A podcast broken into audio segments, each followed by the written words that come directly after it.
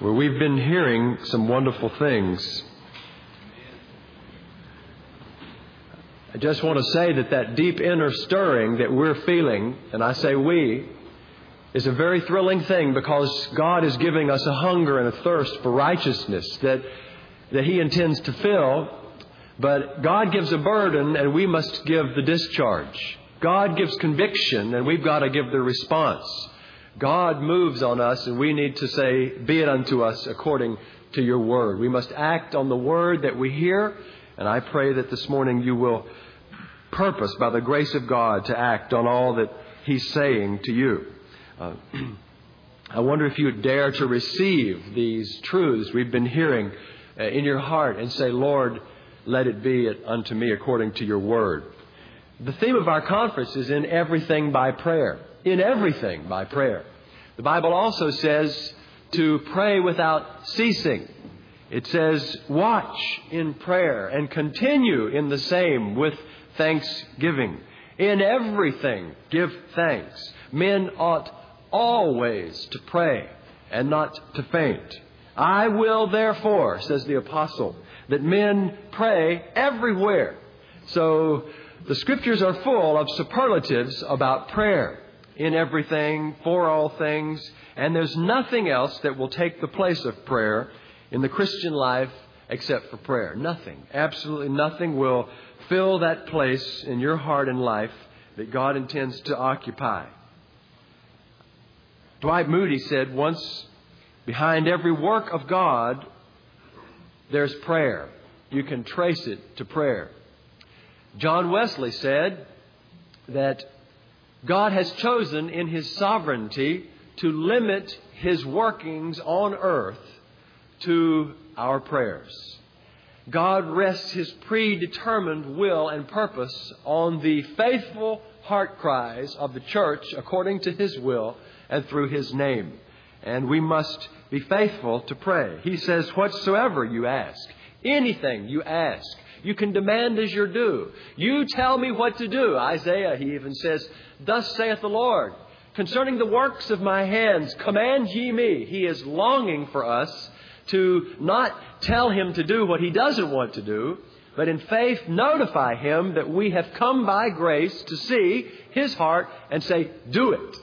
He's waiting for the church to agree with him, to work together with him in prayer. And there is absolutely nothing outside the reach of prayer except for what's outside the will of God. God says everything in His plans and purposes are well within our reach of prayer. Now, before we go to our text this morning, I just want to say the key to everything in my life and yours as a Christian is knowing God. Knowing Him intimately. And this means not just academically or being able to process the truths of God and repeat them, but knowing Him and His feeling and His character and His person and, and the intimacy that comes when you spend time with Him. Intimacy takes time. And without intimacy, with, excuse me, without time, you'll never develop intimacy. In a marriage, when time disappears together, intimacy grows distant and the wife and you begin to feel perhaps awkward at certain times of trying to communicate. You don't know where you're coming from. We need a cultivated consecration with the Lord. And so the law of all fruit bearing across the street and around the world is an intimate love relationship with Christ, intimacy with Him. Now, I want to go to Matthew chapter 6 for our text and deal with what we've been talking about this morning. I believe the Lord has put these messages together.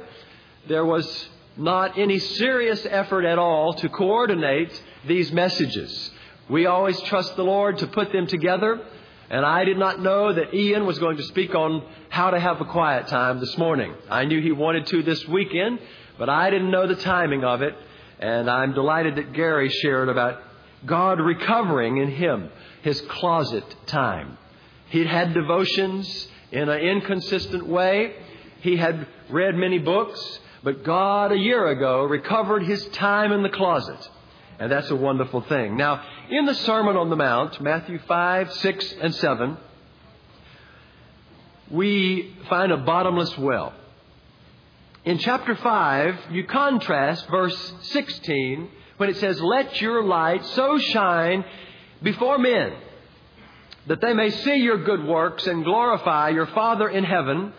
Contrast that verse 16 before men, the public testimony and witness of a Christian.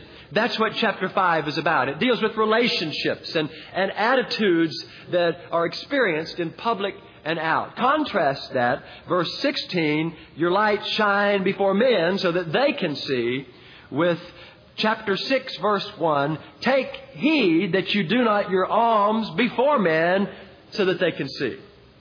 See, there's two aspects here.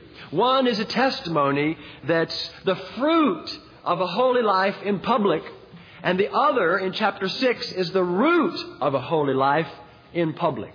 And if the root dies, the fruit will cease eventually. There's no question about it.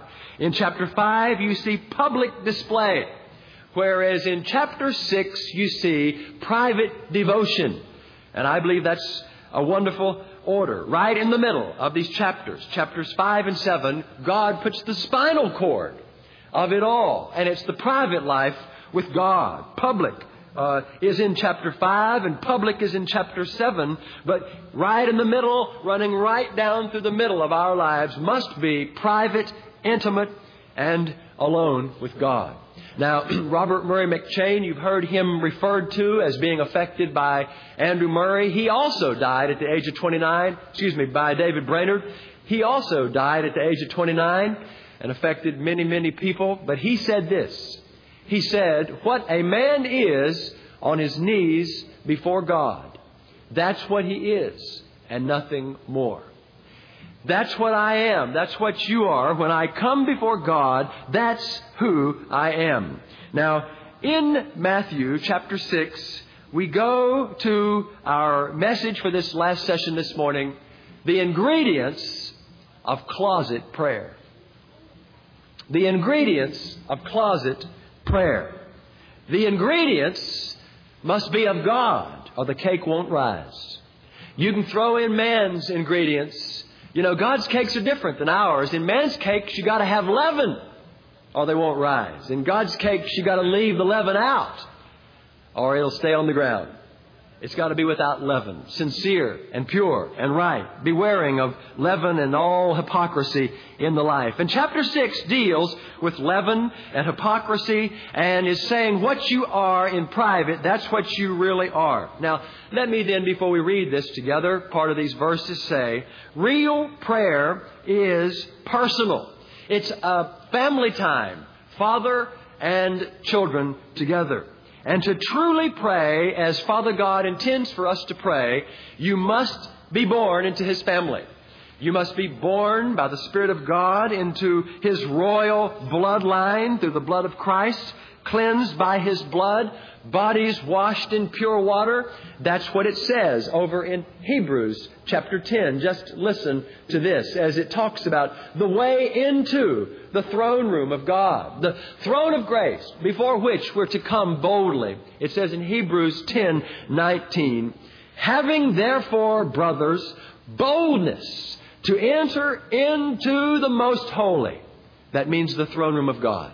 By the blood of Jesus Christ by a new and living way which He has consecrated for us through the veil, that, that barrier that's temporary in the Old Testament in the Holy of Holies. Through the veil, that is to say, His own flesh, we have a high priest over the house of God. Let us draw near then with a true, sincere heart in a full assurance of faith having our hearts sprinkled from an evil conscience, meaning with blood, and our bodies washed with pure water. Hold fast the profession of our faith. Prayer is personal. And so a right relationship with God is the strength of prayer. It is the foundation of all growth in prayer. Of course, in prayer, you'll find a more right relationship with God. It's an amazing cycle indeed that keeps growing. We have an open door policy with our Lord to the throne room of God. He says, Come anytime. uh, you're welcome. Come boldly to the throne of grace. You can find grace and obtain help and anything you need in a time when you need it, which is all the time as you pray without ceasing and come. Your Father longs to spend quality time with you. He longs to, he yearns to, he wants to spend time. There's no reluctance on his part this morning. If there's any problems in prayer, it's all on my part. It's all on my part. And it can be resolved because it's the will of God. And so you can see these things through. He yearns for intimacy with you, and I urge you to let that birth hope in you, to let that birth a new beginning in you, to say, Lord, from this day on, my life will be different. The angels are amazed that we can come before God with such an open door policy. They look and they must marvel that we're welcomed into the throne room of God. The only thing that amazes them more than we can come all the time is surely the fact that we don't do it. They see us trying to put the square peg of our life into a round hole of God's will. And it won't work until He knocks off the rough edges in prayer. He's got to work in our lives. God longs for us to take the privilege of prayer. And one day we're going to marvel at our neglect of this great, great privilege and responsibility. Uh, our theme verse says, be anxious for nothing or be careful for nothing. But it really carries with it this, don't be distracted by anything. Don't be distracted. But, but in everything by prayer and supplication with thanksgiving, make your requests known to God. I'm thinking of those verses before we read Matthew 6. I will get there. Uh, in Isaiah 59, when it says God is, is looking in a day of apostasy, He's looking out through that nation, and He says, He says, He looked and He saw that there was no man. Isaiah 59, 16. He wondered that there was no intercessor. The word wonder means to be astonished. God looked and He was astonished that in the light of the times there was no one to stand in the gap. In the book of Ezekiel, chapter 22, verse 30, God says, I sought for a man among them.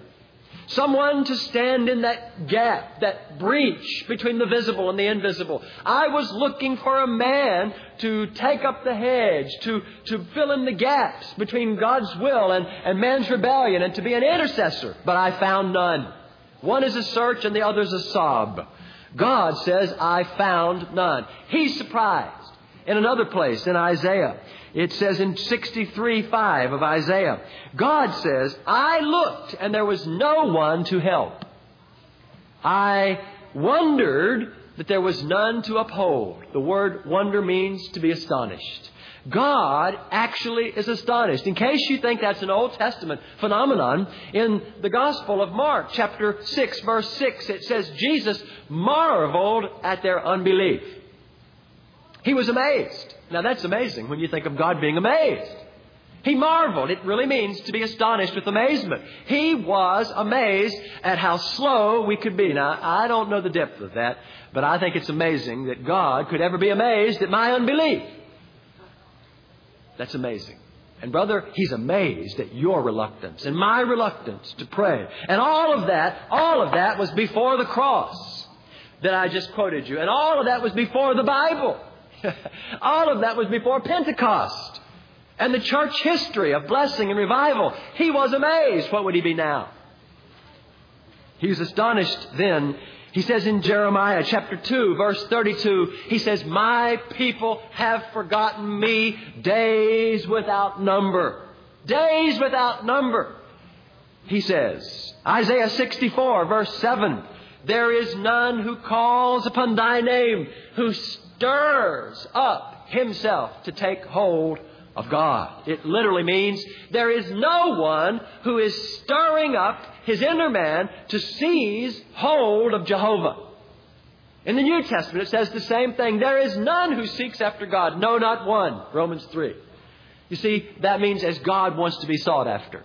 The best saint who has ever lived, that has the most amazing prayer journal you've ever read, has missed it as he could have had it Even that is yet imperfect. God has more. There's always more.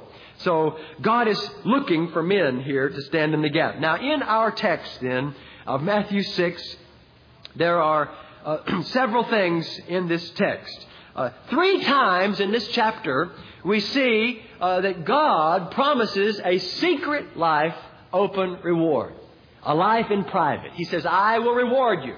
He talks about the three ingredients of a real devotional life. And we only deal with prayer, but he talks about when you give, and when you pray, and when you fast. Not if, but when. He says, when you pray, when you give, and when you fast. Five times in this chapter, he says this phrase, not to be seen of men. Not to be seen of men. You see, it's the life that's the same in private as, as it is in public. So I want to give you, reading in verse, we'll begin in verse 5, and we'll read down through verse uh, 8 and part of verse 9, uh, the ingredients of closeted prayer. Verse 5. And when you pray, you shall not be like the hypocrites are.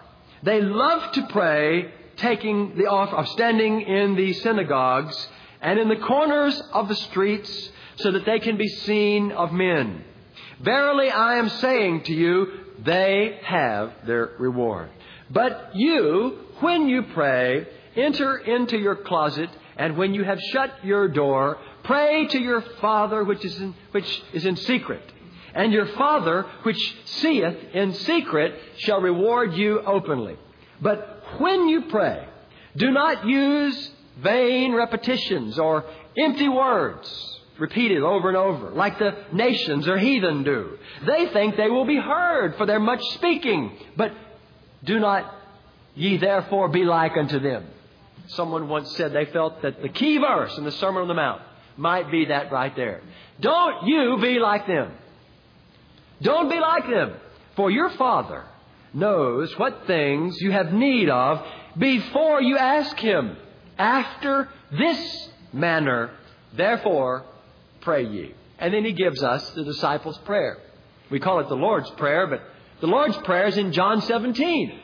This is the disciples' prayer that He gave to us to pray, and it contains so much in here. The first ingredient of closet prayer to implement what you've heard Ian preach on and Gary testify about, and last night a call to, the first ingredient you'll find in verses 5 and 6 of this Matthew 6, and that is secrecy. Secrecy. All of these begin with an S. Secrecy. Secret is the key word, I think, of this chapter, and it's the beginning of closet prayer. The word secret here is crypto. Crypto. If you've been in the army and studied codes, or if you uh, know about codes, it's crypto means hidden. If, if you study cryptographics, I think that's what they call it, it's deciphering that which is hidden. And that's what this means. You see, Jesus did this in, uh, you, we read this morning in Luke chapter 5 how that Jesus had secret places in the mountains. Uh, Luke 5, verse 15. Listen to this. So much the more there went a fame of Jesus, and great multitudes came together to hear. Isn't that the goal? Listen to be healed by him of their infirmities. And he withdrew himself to the wilderness and prayed. And the word is plural, wildernesses, which means he did it over and over. When the crowds came and the ministry was pressing, Jesus withdrew himself to secret to the eye of Father alone. And this kind of prayer, closet prayer, dies when it's exposed to man's gaze. Now, I want to say here, We've had a long night and a long morning. And I, I'm certainly not saying this reacting to any of you because I felt the same way last session. Some I felt a, a, a tiredness creeping over me. If you are tired, then don't, it won't bother me the least bit if you have to stand up right where you are instead of nodding off. I mean, I mean, I'm not trying to be rude, but if you find yourself nodding, and it's a terrible feeling. I remember once I was traveling with this man of God I admired for years. And I was traveling with him to a seminary, and he was preaching, and all these men were looking at me. How did he get to travel with him? And I was on the front row, and I've been up praying for these meetings. And right in the middle of his message, I felt myself nodding off, and I said, "God help me," because because I knew that was a bad testimony, and uh, and I know how you might feel. But just stand to your feet, or smack yourself on the cheek, or ask the guy beside you to slap you, or something. he might have been waiting for the opportunity. Uh, nevertheless. Uh, whatever. Or ask him to kiss you. that, that'll keep you awake. there you go. Stand to your feet immediately. that, that, that's incentive. Keep awake. Secrecy. Secrecy. The word here in these verses says, enter into your closet. Tamion is the word for closet. Tamion. And it's used only four times in the New Testament, this word for closet. It's used in several senses. It's a private, family only closet. Kind of like some folks have a laundry room. They never let anybody in. Because that's what they're really like. and you never let anybody see that. Uh, because it's just for the family. Well, this is the word for tamion. A private place where the real things that are a family go on in. It's, it's, it's like the robing room of the soul. Well, the word tamion is also used for a honeymoon chamber where a bride takes his uh, where the bridegroom takes his bride and has a honeymoon. That's a tamion. That's a closet. That's a special place for romance. It's a place for reality and a place for romance. It's also used for storehouse, where you keep the necessary things such as food or, or family supplies. Or it's also used in the sense of treasure vault treasure vault where you'd keep your, if you keep gold coins or something, where you keep them back in the back and nobody, it's your treasure vault, your tamion. And that's really the word Jesus used for the prayer closet. It's connected back with Isaiah when it says in the Old Testament, chapter 26, for the bride to enter into your chambers and hide yourself from the indignation until it's overpassed. It's the place alone with God. It's like the ark it's the secret place where you go and you're hidden with God. The hiding place. You are my hiding place. It's secret. But the real sense of this word, closet, it's a definite place, like Ian spoke of. I love the way the Lord puts these things together. It's a place that you have that's a definite place, that you've set aside what they used to call trysting place years ago, till we got too busy to have one. John, Wesley's mother had 19 children. She was a wealthy woman, I understand, and had some help in the home as well. But 13 children of them lived. 19, six didn't make it, but, but 13 did. And she had regular times with God. And you know what I've heard she would do? She would throw her apron over her head. That was her secret place. And the children said, when you see mother with the apron over her head, don't mess with her. Because that's She's not to be bothered. I mean, they'd be all in trouble if you messed with mom when you took the apron off her head. A secret place. Maybe she started in the frustration and it ended up in uh, romance with the Lord. But it's a secret place. Your Father, which is in secret, He will see in secret. Now, this suggests, this word secret, to the Hebrew mind, the secret place of the Most High. That inner room in the temple or the tabernacle that nobody ever saw except it's where God was. In the outer court was the public worship.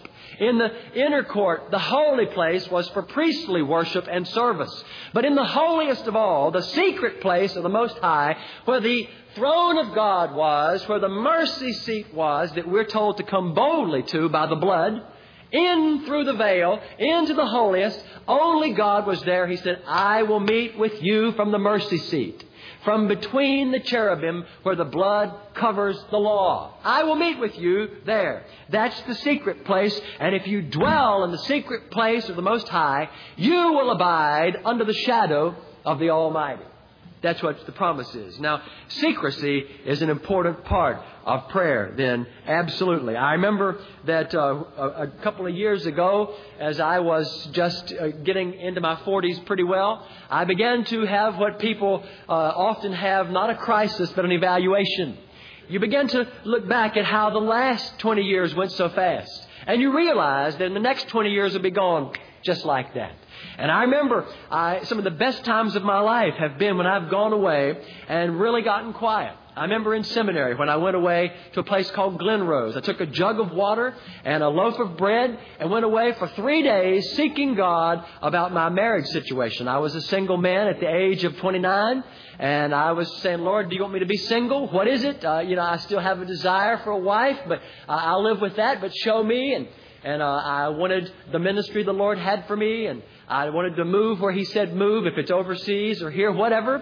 And I went away, and, and it was really hard for me to, to be alone with God after about a day and just fasting because I wanted to hear a human voice. I wanted to, but I went away to the secret place, and God gave me the outline of really what I'm still experiencing. I mean, I wrote it all down, just like you heard David talk about. I wrote it down. About, he said, get ready for a move and a mate and a ministry, not necessarily in that order. You say he's pretty specific. Yes, God wants to be specific. And, and I've looked back at that and it's helped me for years. So naturally, a few years ago when I was turning uh, at this point, I said, I think I'll get alone with God. And so I didn't take any food. I went out to that place out in Lithonia called the monastery. Uh, I wouldn't recommend their theology. I love the people out there, but it's a great place to get alone with God. And I'll tell you, as I was there, I had great anticipation of God speaking to me. I took a lot of all those things that you uh, saw Ian listed, devotional books and folders and all the things that I was expecting God to speak and give me an outline again, like He did, of how to have the next 20 years for Him. And I remember I had this great expectation, like some of you have from this last night, was in my heart. And it's almost as if like God was just saying, here it comes. Here it comes. I've been waiting almost a day and nothing had happened. And I couldn't figure out. I wasn't hearing anything. And it was like I was just great, almost like a stenographer waiting for the Lord. I was just, it was almost ridiculous. And it was like the Lord said, You want to know how to see your life blessed and changed more than anything else for the next 20 years? Here it is. Are you ready? Yes, Lord. i was ready to write like crazy. I heard him say five words Get back to the closet. Get back to the closet. Yes, go on, Lord. That's it. What? That's it. I came all the way out here. Yes, that's it. You had to get quiet long enough. Get back to the closet. You see, secret prayer is the first kind to go when things get busy. Now, unless some of you are feeling pretty good about your devotions, I want to say this kind of prayer I'm not talking about when you get up for 10 minutes or 15 minutes. And in the day, sometime you, you pick up my utmost for his highest or still higher for his highest or highest of all for his highest. You can pick up all the books you want. But this, and, and have some sentimental thoughts about God and get blessed. You know what I'm talking about? How, how we feel like we get up and say, Lord, I'm going to read, and we, and we read a few chapters and have some sentimental thoughts toward God, and He blesses us. That's good. I'm not saying that you shouldn't have that. But that's not this kind of prayer. I'm talking about secret prayer that's unhurried and unflurried. Maybe people would say being in the closet seems like such a waste of time, though, with all there is to do. You ever said that? I've said that. And you know what? That's the exact reason we're so unproductive. because we've said that. It seems like such a waste of time. I'm, I'm more practical than that. Uh, we're impotent because our closet seems to us a place of contraction. Ah, I have to do it. Instead of a place of expansion. Lord's opening up the whole thing to me. We're too busy for the best. And we've left ourselves just going along counting our blessings and uh, gleefully counting additions to the church instead of entering into Canaan's promises of prayer, multiplying and multiplying and multiplying. Oswald Chambers again said, the central thing in the kingdom of Christ is a personal relationship to Christ himself not public usefulness to man. It's a relationship to God. The secret of Christianity is Christ in secret. Intimacy. I fear, holy brothers, in Corinth, says Paul, that by some trickery, some spell casting, that the devil would corrupt your pure minds, like he did Eve, away from that simplicity that's in Christ. I, have married you to Christ. I want to present you as a pure virgin. But you are busy with all that surrounds you and you're not living in that holy watch. Watch and pray, says Jesus, so you don't enter into temptation, so that you can have the reality focused and burned into your retina of mind. You see, the power of your public life flows out of the fountain of your private life. A stream will never rise above its source. And the source of our praying without ceasing is a time alone with God in secret. Time alone with God in secret. A pragmatism and a lust for results and nickels and noses has bred endless energy and activity that's never birthed in the New Testament, in the church in our day. God wants us to wait upon the Lord and seek His counsel. I'll tell you, it's easy to bury your spirituality in the grave of your activities. You can bury it. The reason that men fail in public and disappoint the church. They fall in public because they failed in private. You can search and you'll find they left their closet. And they started thinking it was academics and theology and all. It's not theology that gives power, it's kneeology. Kneeology. That's what will give the power to everything we think we know. I'm not minimizing theology. After you hear me preach, you may think I don't think it's very important. but I think it's important. God has a secret service and little hidden ones. Praying Hyde was a, if you can get a book by, about him, get it. They, after he died, they examined him and his butt, his heart had moved over from, from the agony and the distress of pressure in his prayer closet. Beside his bed on the hardwood floor, they found grooves that were there in the hardwood floor where he would pray, and as he would pray, he would be praying like this, and his knees, just going like that, had worn slots in the hardwood floor beside his bed. The Apostle James, it is said that he would go, the first pastor of the Church of Jerusalem, the uh, James, he, he would go in and he would spend hours on his knees before God alone. And when he died, church history says his knees resembled that of a camel. Camel knees. Oh, camel knees. What a great name it would be. Let me ask you do you know this kind of heroic secret prayer? Secret prayer. That's the first thing. It must be secret if you want to have a closet life. That's the first word. Secrecy. Second word. Solitude. Solitude.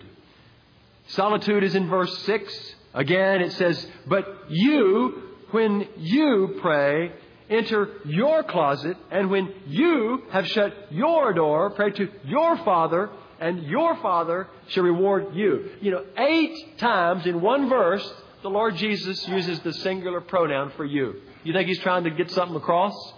You, individually, singularly, by yourself, He says, shut the door. You shut out the door, you lift up your heart, you lift up your eyes, and you open your Bible. Alone with God. Solitude. Love always seeks solitude.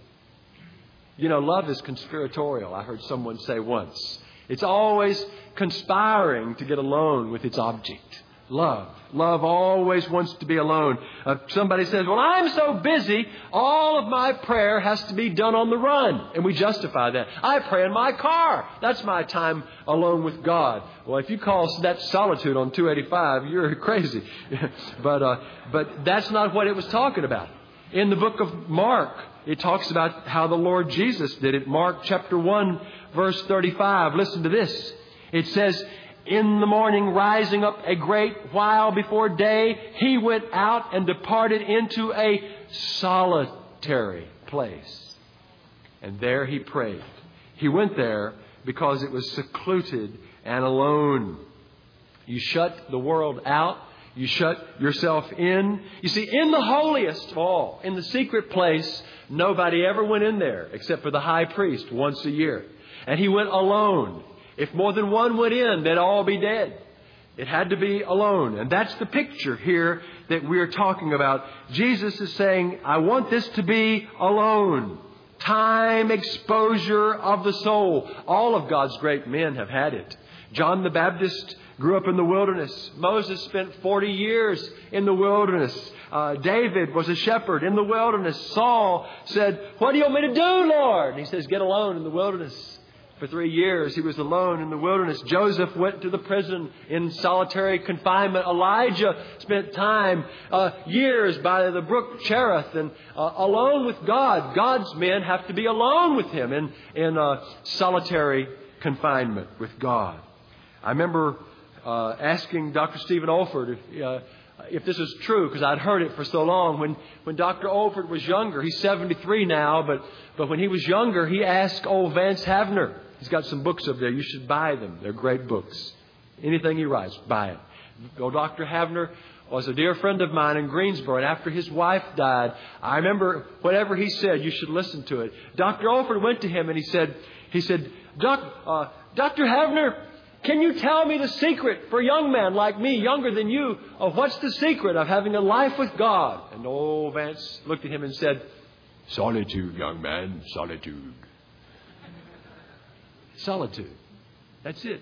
That's the second ingredient. Be still and know that I am God. Your prayer closet will either be the best place for you on earth or the worst place on earth. You see, God is known best in silence and he discloses himself. But you know something about being alone with God? Fear stalks the human heart in the solitude alone.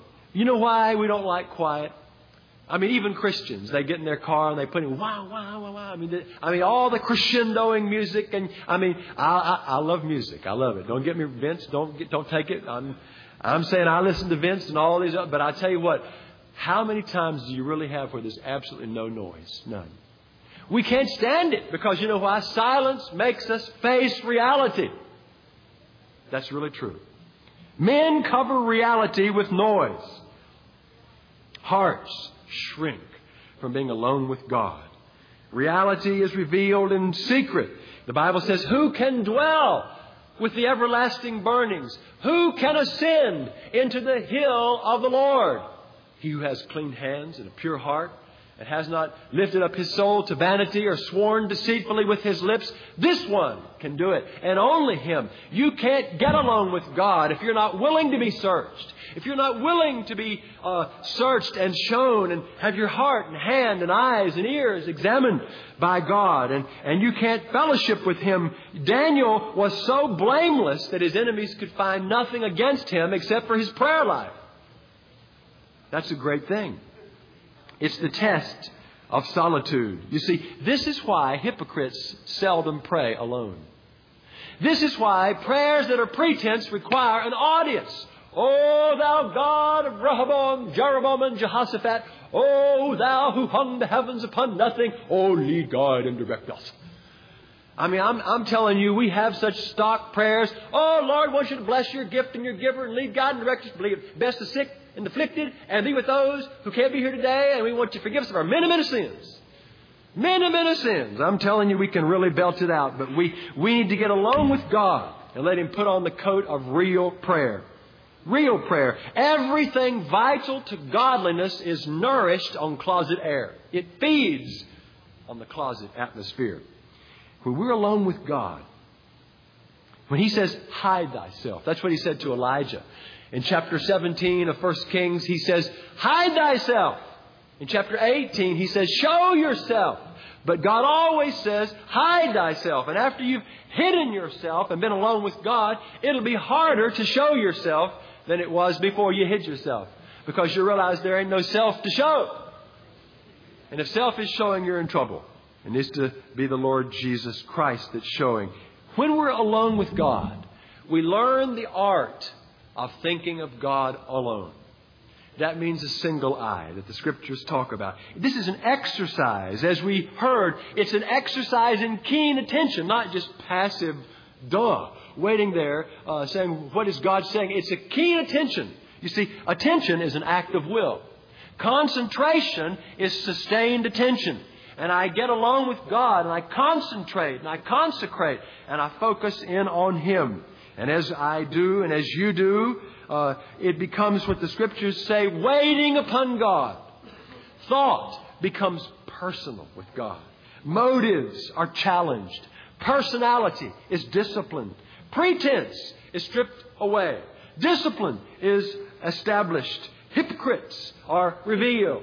And pride is exposed. And actions are weighed. And God shows us that we can be His channel and riverbed for light and truth. And so we come to meditate in His Word and behold the beauty of the Lord and to inquire in His holy throne room of Him and we consecrate to Him and contemplate His character. You see, this kind of prayer is more observatory than oratory. It's watching, it's listening. It's more listening than listing. One, two, three, one, two, three. It's just waiting, as David said, upon God. Just getting in His presence. And you know what? This kind of prayer will either keep you from sin or sin will keep you from this kind of prayer. And you'll settle for just reading little snatches of this and that and having sentimental thoughts about Jesus. Just a little talk with Jesus made it right. Or, you know, that's not exactly true. It may be initially when you don't know anything, but you need time alone with the Lord Jesus Christ. Alone in silence, heaven will seem nearer, Christ will seem dearer, and His will will become clearer as you get alone with God. And there'll be a sense of divine awe that sends you out of your closet, and you will be in the fear of the Lord all the day. The fear of the Lord is to hate evil and to be astonished at His majesty and His, His presence. Silent surrender. He will give to us speech, that which you hear in your ear in what? The closet. Go out and shout on the roof. Go out and shout it upon the rooftop. And so the first then is secrecy. The second is solitude. And you say, Oh, Al, some of you aren't standing up. You're getting sleepy. I can see you nodding off. Now stand, hit the guy beside you. Don't let him sleep. Because the devil, it's not that kind of solitude I'm talking about, brother. Secrecy, solitude.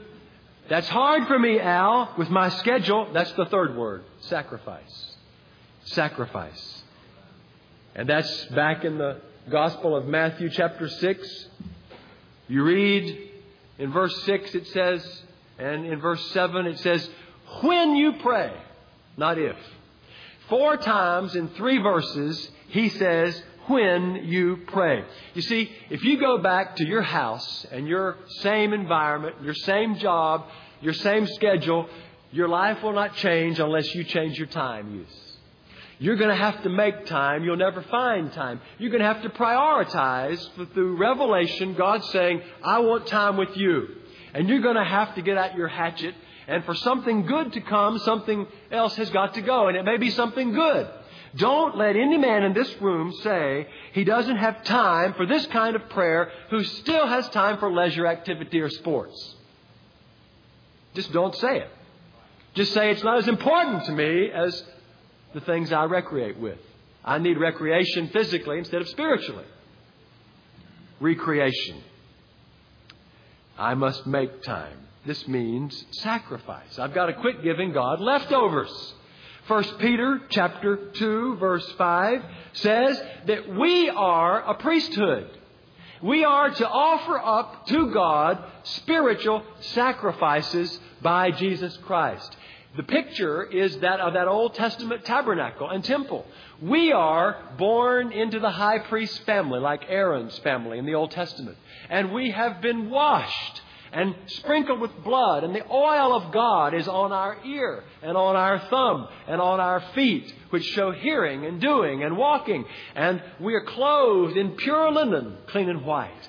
And we go out before the people to meet their needs and in before God to hear His will. And we are supposed to offer up spiritual sacrifices. There's two altars in the temple. If you've ever studied the tabernacle, uh, you'll know this. If you haven't, then you need to because it'll open the Bible to you. In the outer court, in the public arena, there's a sacrificial altar made of brass where blood is shed. Sacrifice is for me in public.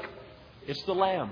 And that's what Jesus did on Calvary. That's the altar. He died on Calvary's altar before the eyes of history for me. That's the first altar in God's temple. But the second altar is inside. And only priests can go there. You can't go in there if you're just uh, out in the outer court. You have to be born into the right family and cleansed and be washed of your spots. If you try to go into this place without, without being cleansed, God says you'll die. You can't do it. You come into another altar not made of brass, which is a picture of judgment, but of gold. And as you're there at that golden altar, it's the golden altar of incense, which is prayer. Let my prayers come before you as incense. It's the altar of prayer. And at that altar of prayer, it's called the altar of prayer. Altar means sacrifice. And let me ask you, what's it costing you to have time with God?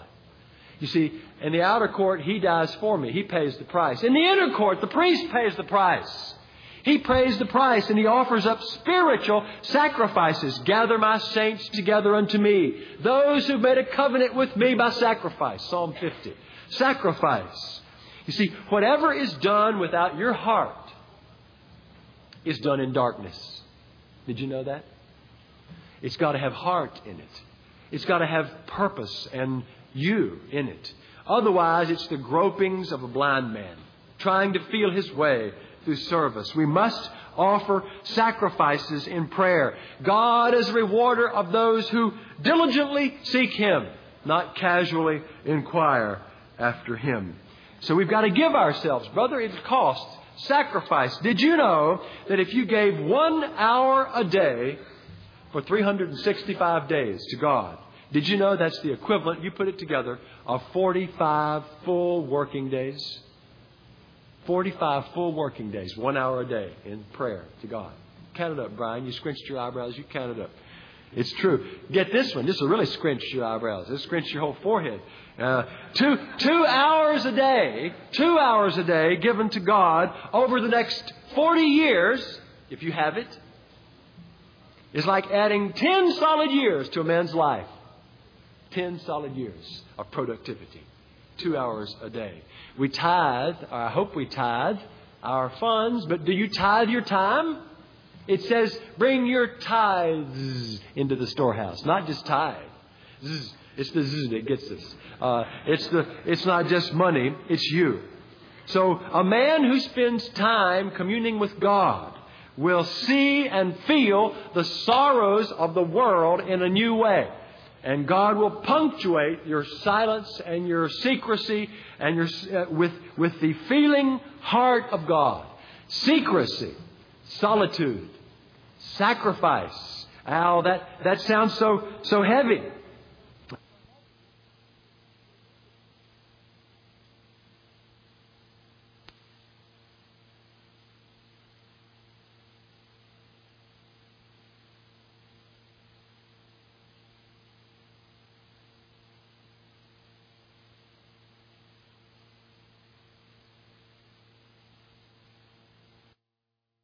So a man who spends time communing with God will see and feel the sorrows of the world in a new way.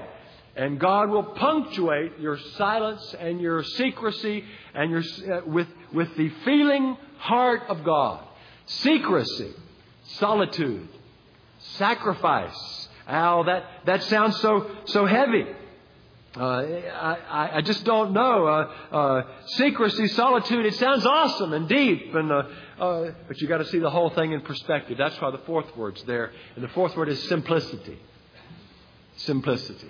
Sounds deep, the secrecy and solitude, mighty, great, deep things, but it's simple. Matthew chapter 6, verse 7, it says, When you pray, don't use vain repetitions or empty words as the nations do. They think that much speaking will impress God. Don't be like them.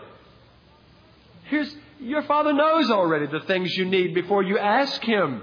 It's, it's gloriously uncomplicated. It's a child to Father. It's a sincere faith. Don't just come with men's memorized prayers. Come before God and wait until He gives you what He wants you to pray about. You get alone with God this afternoon and go out beneath a tree and get on your face. Just, I mean, close everybody out if you can find a place. Get out there and say, God, do you have anything to say to me? Do you have anything that you want to say to me based on what I've heard? Lord, I'm listening. And when He shows you a door that He wants to talk about and go through, you pray that way. And you watch, you watch Him take you by the hand in simple, simple power and take you through what He wants you to pray about. Pour your heart out. I often say in church meetings when we start to pray, and people often they pray the same thing this person prayed with the, almost the exact same word. Nine people do it, and you haven't gotten anywhere. I, I say, agree with that man, and then pray your own heart words, and pour your heart out before. God listens to the language of the heart, not the lips. I remember when little Elizabeth first started to pray, and she couldn't really string scripture verses together. She's one of my daughters. We'd always get on the floor and pray, and, and she could just barely say some things, but she she knew enough to really pray, but but it wasn't even major major repetitions or phrases. And I remember we'd get on the floor and pray, and I would pray for something like, say, uh, a missionary need, and she wouldn't know how to really agree with me, but she'd pray that same thing very simply. She might say something like, "Mommy, feel better."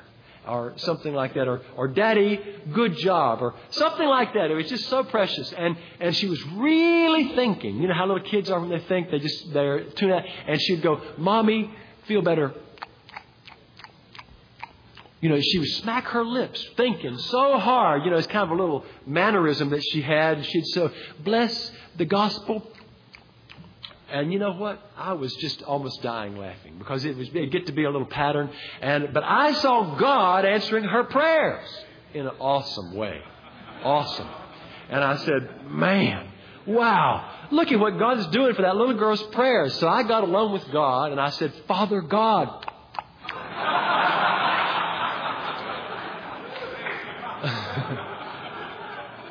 I mean, I don't know why you think it's so funny. I mean, most of us have to work through the fact that we think that moving our lips makes prayer work. It doesn't make prayer work. I mean, you can go, or you can say blah, blah, blah. But that's not what God listens to. He listens to the language of the heart. And sometimes you feel like you can't even talk. And you come before God, and all you can do is just fall down before Him, like you heard about Ian's wife, Dorothy. She can't even pray. God, Jesus.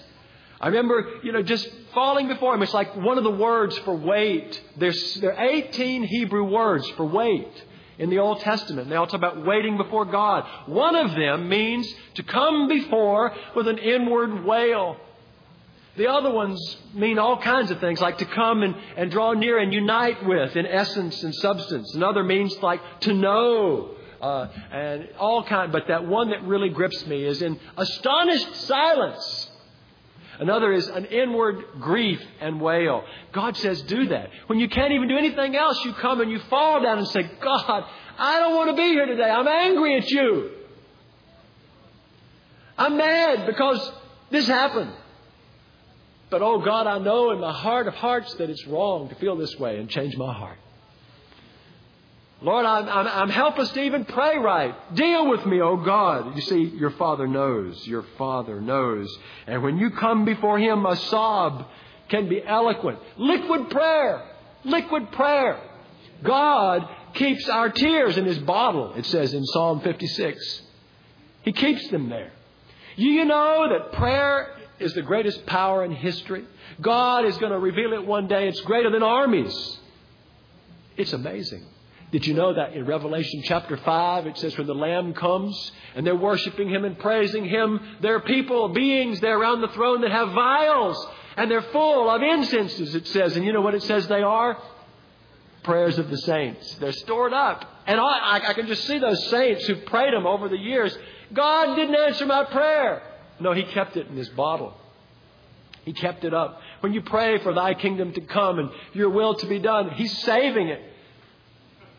And if you read with awe in the book of Revelation, you will see right after that that a figure comes to the golden altar, it says. And if you know the language of prayer in the Old Testament, the altar of prayer, that's the place of prayer.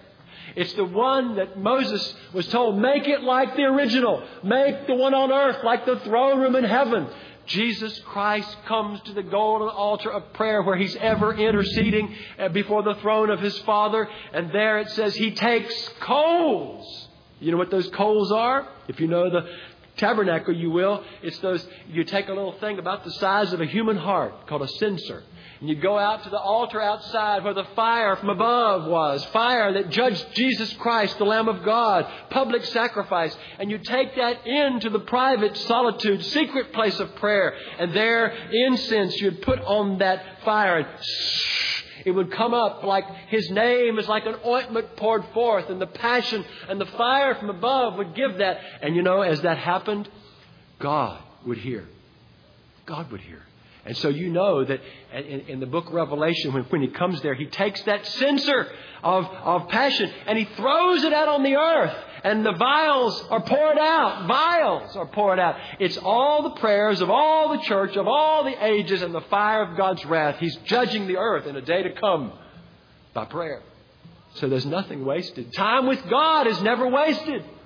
It's our most productive time. It's simple. Come, and He already knows. Those who sow in tears will reap in joy.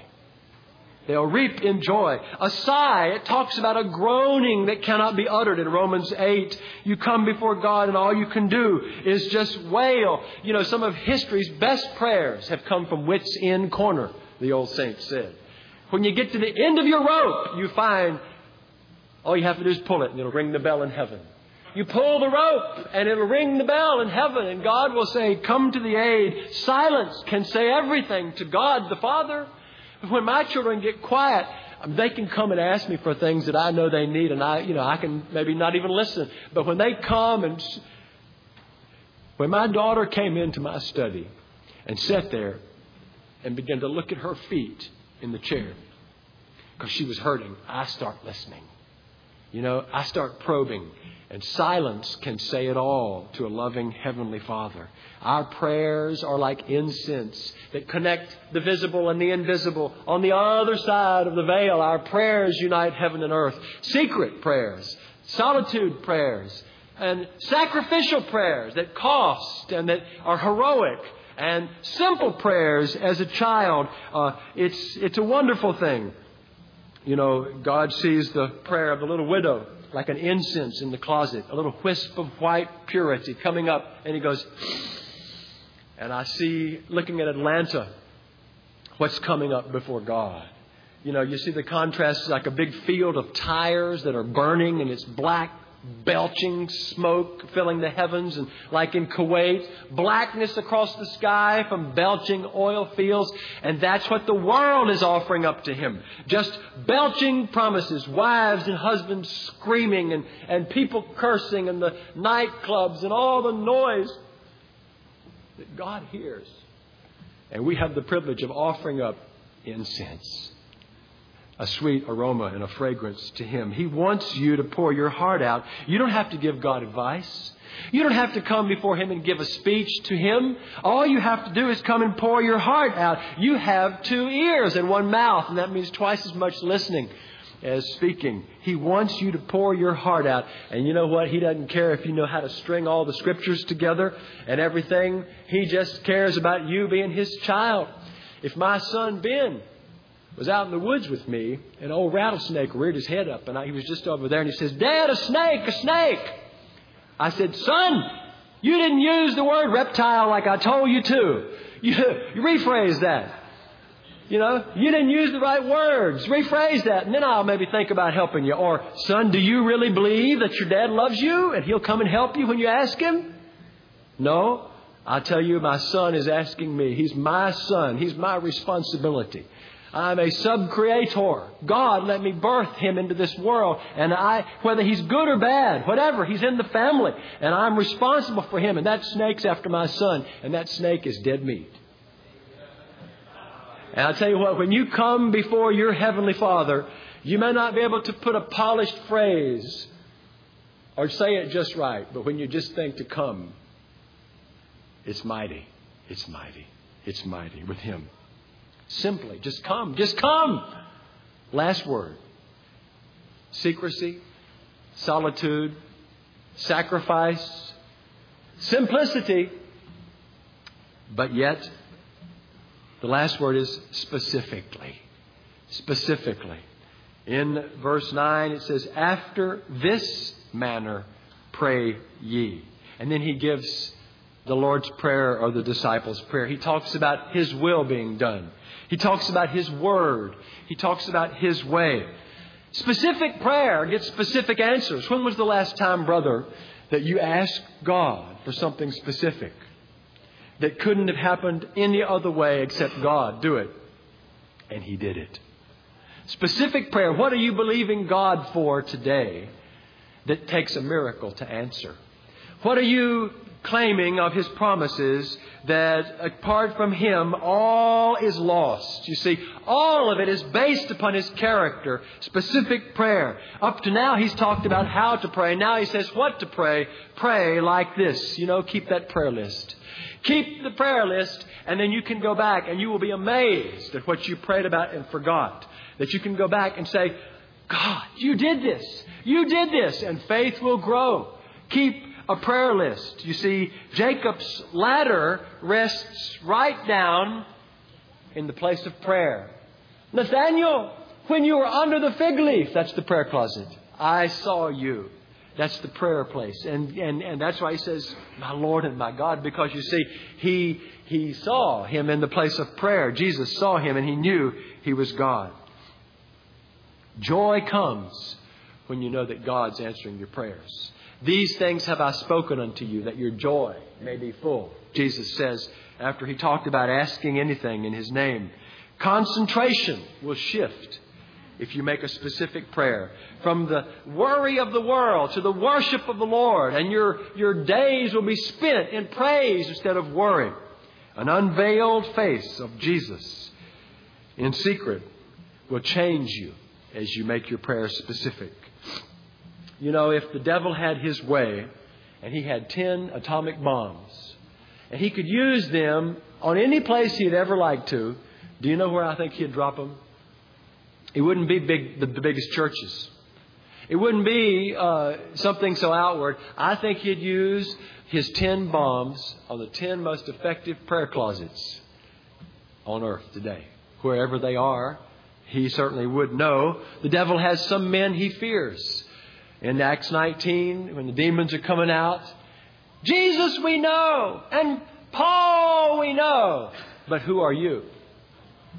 Paul we know. You know why they knew Paul? Because back in Acts 9, this is 19, 10 chapters before, after he'd been praying all his life, Pharisee kind of prayers, after he got knocked off his high horse and God burned eternity in his eyes, he went to a street called Straight and spent time alone with God. And God said to Ananias, He says, Go to a street called Straight. You'll find Paul there. Again, a term of astonishment. Behold, he's praying. Well, he'd been praying all his life. But suddenly now he's really praying. He's really praying. And from that day on, he never lived a day without real prayer. Behold, he is praying. Let me ask you, do you have a private life with God? Do you have a private life with God? Can I ask you, how is it with you and the Heavenly Father? Have you prayed more than just the, the, the shell kind of prayers? Have you really unburdened your heart and gotten dead set real with Him and been honest? Have you been too busy for the best? Are you really His? I am bankrupt and I'm tired of giving excuses. Lord, teach me to pray. Give me closet time with you. You know what? That's one of the quickest prayers He'll ever answer. He'll do it. If you'll act on what you're praying and you'll cooperate. I confess prayerlessness as sin, Lord. I'm no longer going to rob you of time in prayer. Are you willing to get real and get honest and get alone and get specific? Because if you are, your wife will thank you, your children will thank you. And you can become a catalyst for prayer in this desperate day.